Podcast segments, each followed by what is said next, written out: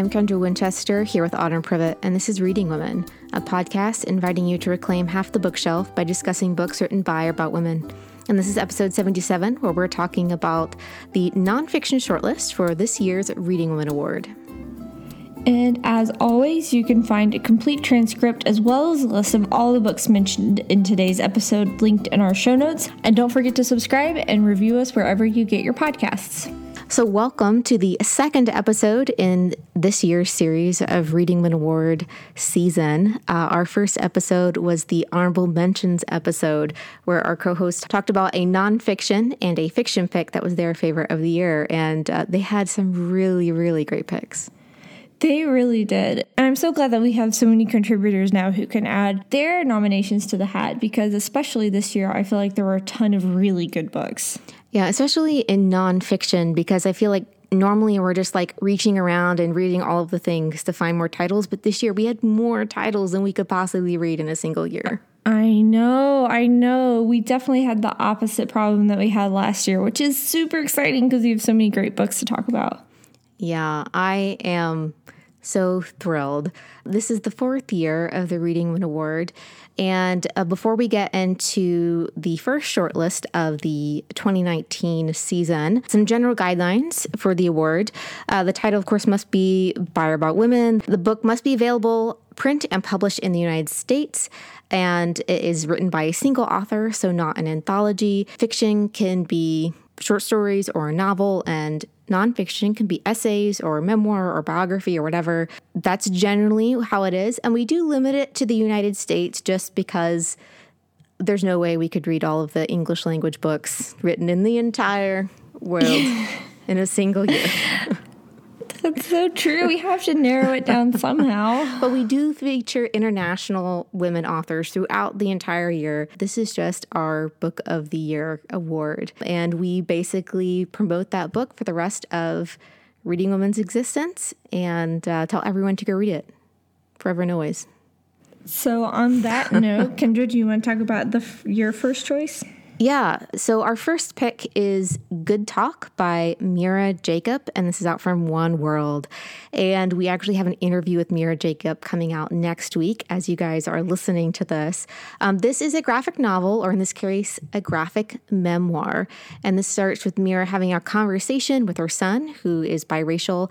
Uh, Mira married a white Jewish man. And so the narrative flips back and forth between conversations with her son in the present, which is around the 2016 election and from Mira's childhood. Um, the subtitle is A Memoir in Conversations, which really encapsulates how the flow of the narrative works because Mira is always having conversations either with her parents when she's a kid or an adult, or with her son or with her husband, and really looking at what it's like to raise a brown boy in America, particularly during the 2016 election. And I love that it's given in conversations because I feel like that's how much of real life actually pans out is it takes place in conversation forms. And I think especially at the beginning of this memoir, her son is so young and kids that age have so many questions. And so I think it's just a natural springboard for just the whole story. And and I feel like because he's what, 6 when the memoir starts out? Yeah, something like that. It's it's sort of like kids say the darndest things, and how he just asks these very blunt questions about race in America and what that's like, and how what it's like to have his parents vote for Hillary, but his you know white grandparents vote for Trump, and what does that mean for his family, and just asking these very blunt, honest questions, and, and this way only a kid can and i feel like that that is definitely really well paralleled with mira's own childhood growing up as the daughter of indian immigrants yeah, and another thing about this book that was really interesting was the graphic style. So it's a mix of photographs and the way Mira described it was paper dolls. So it's like she drew the different characters, as it were, in her story and cut them out and then pasted them over top of these images. And so you really get the sense of so the characters are really static, which is really interesting because then you're not so much paying attention to the characters themselves as the story progresses, but you're starting to pay more and more attention to their words and what they're saying. And I thought that that was a really interesting way to craft the story and to draw more attention to the conversations that were happening instead of the hand gestures or whatever the facial expressions were of the people who were having the conversations. Yeah, and I, I found the narrative style very engrossing. And I, I read this when my flight was delayed in an airport. And so I'm just sitting here with like this graphic memoir, and I was totally sucked in and riveted by this story because she really just drives the story along with these two narratives going back and forth in time, but also covering a lot of the same issues, but in different points in America's history. Um, she, you know, also tackles things like colorism because she is a darker skinned Indian woman. And so, you know, having her aunties tell her that she's too dark and how she's supposed to get a husband that way and all of these different things. And she tackles so much, but in such a unique and informative way that I think it's such a beautifully complex book, but also very accessible and, and readable to basically anyone. I feel like I could hand this to anyone. They'd just be like, oh, okay, like go forth and read. And uh, I think, especially considering our climate, that this is even more so in the context of our time, a very important book. So that was Good Talk by Mira Jacob, and that is out from One World. So, our next pick is My Time Among the Whites Notes from an Unfinished Education by Jennine Capó Crucet. And this essay collection was published by Picador. I had been wanting to read this book for a really long time, and somehow it never made it to the top of my TBR. But then, just a few weeks ago, before the recording of this episode, Jennine was at a book reading at Georgia Southern University, and there was an incident where, after the reading, several students at the school burned her book. And so since this was an event that happened in my state and you know it's a book that I was already interested in and tracking, um, I decided that I needed to bump it up to the very top of my list. And I am so glad I did because it has ended up being one of my favorite books of the year. Not only does she tackle issues like race and what it's like to grow up as the child of Cuban immigrants in America and things like that. She also talks about what it's like to be an academic, um, which is something that I think is not talked about a lot. And as someone whose spouse is an ap- academic, I think that it's a topic that has a lot of mystery around it and people don't really understand what it is. It's just really good. And since she is coming from a very unique perspective, I really appreciated how she talked about what it's like to be a first person to go to college in your family uh, and pointing out that there are some basic things that people don't tell you. So, like, for example, her entire family came for the week of college orientation. Yeah. They booked hotel rooms, they got their passes. And after the first event, everyone was like, okay, parents, you can leave. And her entire family is like, what? Uh, what do you mean we could leave? And so they went to all of the things. And I, the, I, you know, when I went, I had no idea about anything, but my parents just randomly dropped me off. And then I, you know, make all the freshman mistakes. But her entire family is there. And just, she communicates so well how first generation people who go to college just don't have that access of legacy of the idea that your parents went to college they are able to tell you these things her parents couldn't tell her these things and going to like an ivy league school and having to like acclimate and it was just beautifully written and communicated so much that I think oftentimes people who are the children of people who went to this college or whatever college before they did, you know, just don't remember or, or don't have to think about. Yeah, I think that's so true. And she really unpacks that in a way that's accessible. And by accessible, I mean like she is an academic, but she doesn't use academic language. Like it's not like you're reading someone's dissertation, it's like you're reading someone who's talking to you. But then she expands it, you know, bigger to like these other you know cultural things that she dealt with with her family like growing up in Florida and going to Disney World and things like that. So it's a wide range of topics but very timely um, very thoughtful and just I really just enjoyed reading these.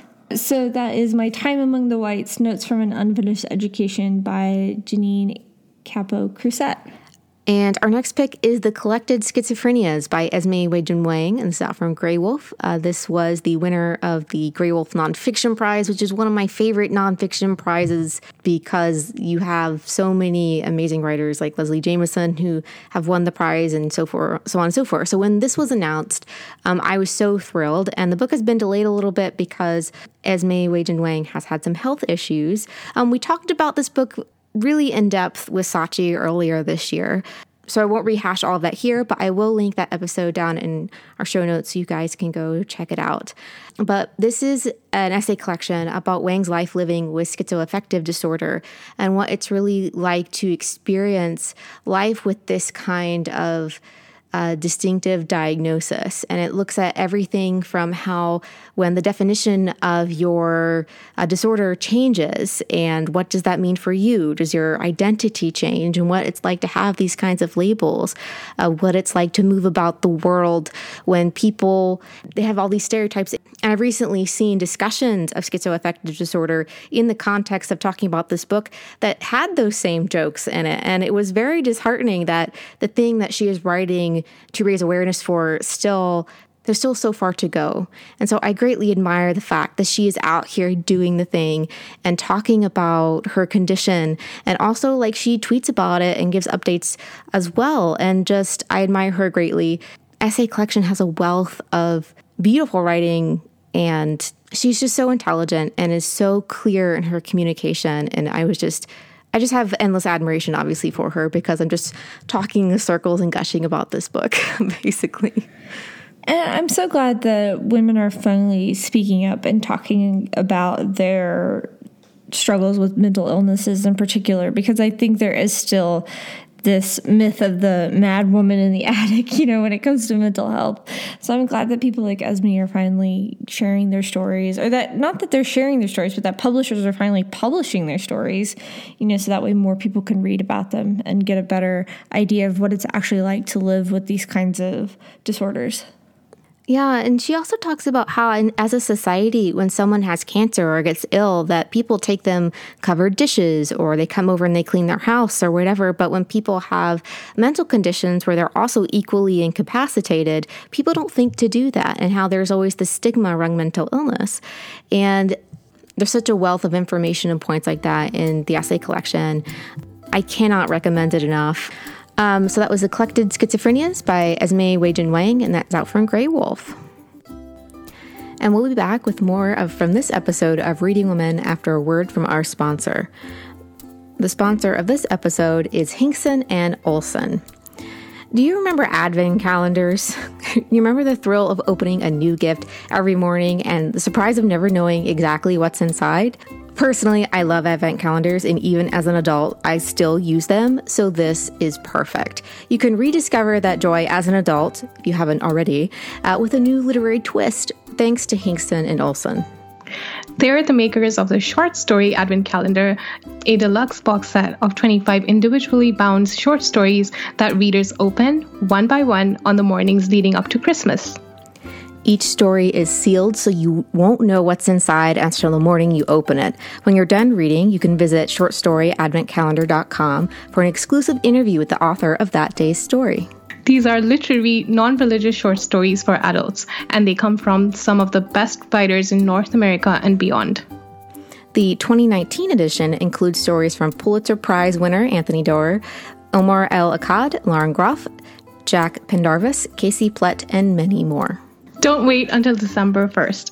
Order your copy today from shortstoryadventcalendar.com and enter the promo code Reading Women at checkout to get 10% off your purchase. That's shortstoryadventcalendar.com with the promo code Reading Women at checkout to get 10% off your purchase. And all of that information will be linked in our show notes. And thanks so much to Hingston and Olsen for sponsoring this episode of Reading Women.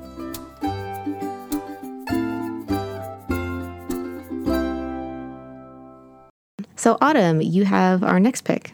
So, our next pick is Long Live the Tribe of Fatherless Girls, a memoir by T. Kira Madden, and this is published by Bloomsbury. You have heard us gush about this book all year long.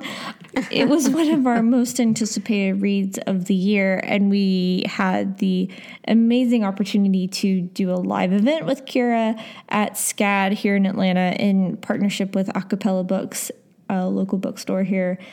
And it's a memoir and I think I've probably said this before, but it's not like once upon a time I was born and then I had a life and now I'm in present day. It's very much like I don't know, it feels very almost like we're discovering things with Kira. So she talks about like her parents and her dad was part of the Madden shoe family.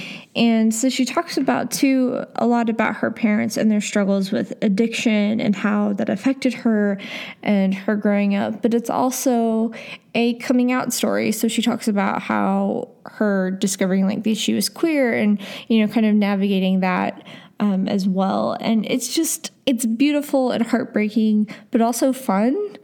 Um, because Kira talks a lot about different pop culture things and stuff going on in the early nine, late 90s, early 2000s. And it, it, it's a lot of fun. And the memoir is written like a series of essays, like these little snapshots, and her writing is so incredibly beautiful.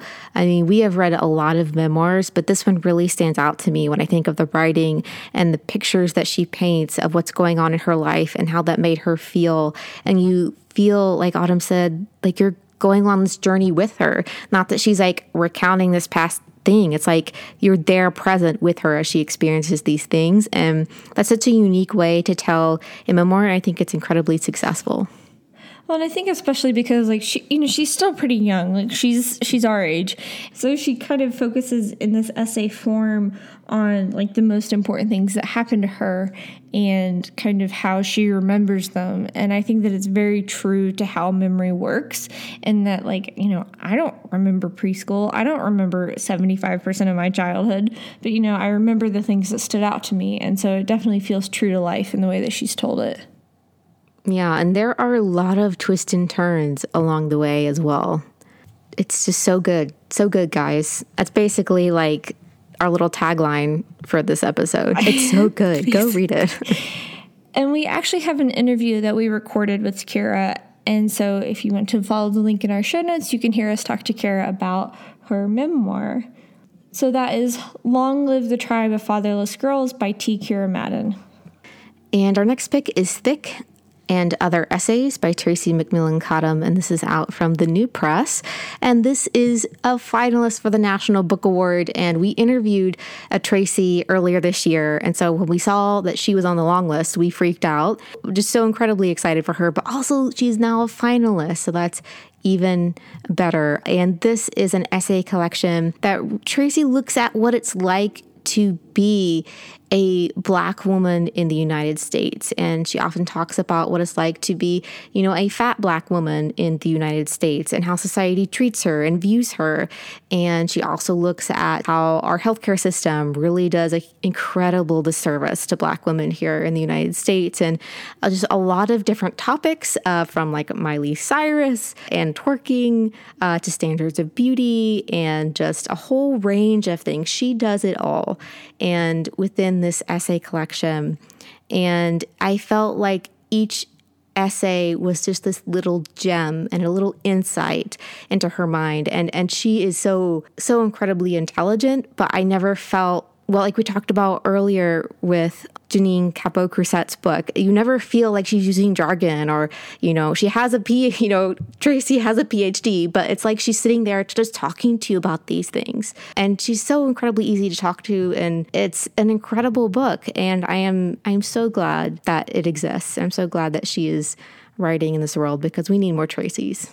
Yeah, uh, her writing, the like the range of topics that she covers does remind me of Roxane Gay. I am not saying that they are the same writer, but if you like Roxane Gay's work, then you'll definitely like this this essay collection as well. And then Tressie and Roxane have a podcast together, which is like all the more the reason to like be a fan like Kendra said, every essay is just like a truth bomb, like truth bomb after truth bomb. If I had been underlining in this book, probably the whole thing would have been underlined. So, all of the book darts, all of the rainbow tabs. And that was Thick and Other Essays by Tressie McMillan Cottom. So our last pick is I'm Telling the Truth But I'm Lying by Bassey Ikpi, and this book is published by Harper Perennial, and it is a, another book about mental health, but unlike Esme's book, which talks about schizoaffective disorder, Bassey talks about her diagnosis of bipolar 2 disorder.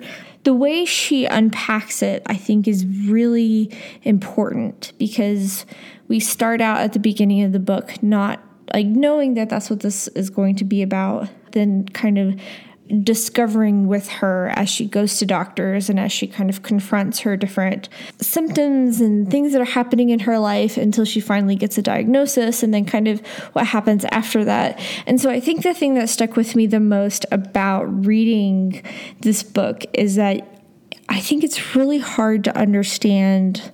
Mental illness is not like a broken arm or skin knee where it's like, okay, well, you know, I've skinned my knee before, you know, something like that.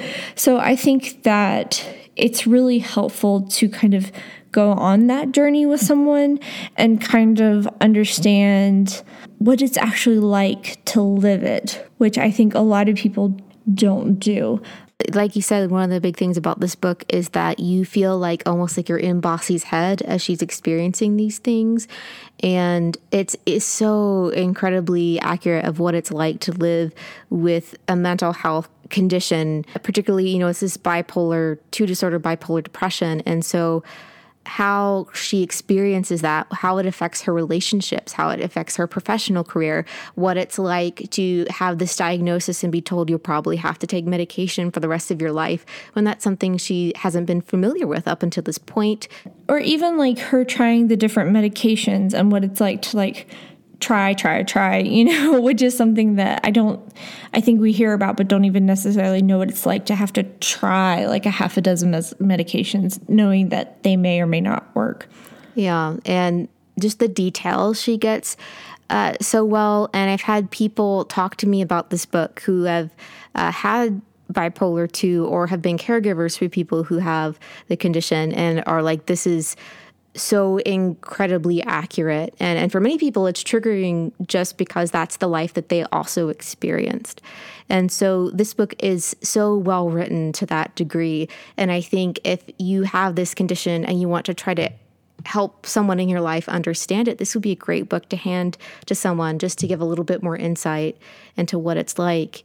This book is just so meaningful and incredible. And and after i finished it I, I couldn't stop thinking about it. In fact i had this entire like discussion with autumn about it and like how accurate it was and and what it meant to me as a person. And i feel like that it is such a great conversation starter but also it's bassey speaking her truth and what it's like to live with bipolar 2 so definitely. It, it, it, hits you on a visceral level. So it's not pick it up when you're ready to read a book like this.